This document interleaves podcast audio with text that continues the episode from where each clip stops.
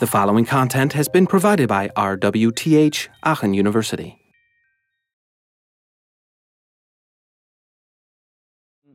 haptics compared to normal input devices are usually much more expensive. They're much bigger because they need to do some kind of mechanical actuation or they use electrostimuli uh, to replace that. They usually have to be, have a certain weight to actually be able to perform. If something wants to push back at me, it can't be a super lightweight, tiny thing. Um, robustness and the bandwidth of, of data that's being transmitted is a big challenge. And then finally, just the technology center view that we tend to take, right? The fact that we forget about the nature of, hap uh, of haptics uh, and of touch feedback. So there's definitely an innovation, uh, uh innovation uh, rich domain. Couple domains that, you, that research goes into, uh, to give you a few examples. Um, in the UI design, designing new application interfaces that actually use touch. How do you prototype a touch interface? It's pretty unclear. We have GUI toolkits. We don't have you know, touch uh, user interface toolkits.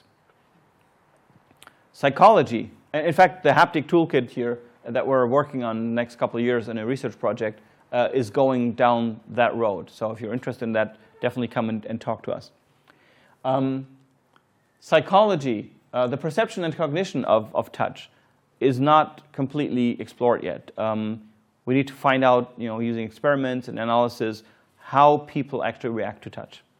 And then finally is the computer science challenge of building multisensory displays, controls, real-time software architectures, because touch has to be very fast, um, rendering, and the modeling of physical systems.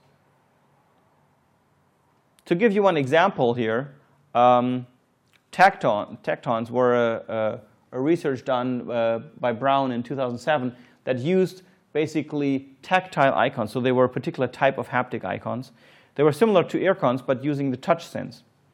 They encoded multidimensional information using an abstract mapping and uh, used parameters like spatial location, uh, waveform, or the roughness of the touch, the rhythm and intensity changes over time.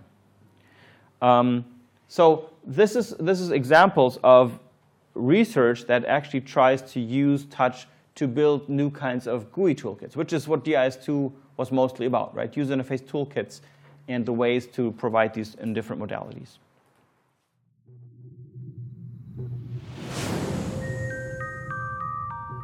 This content was provided by RWTH Aachen University.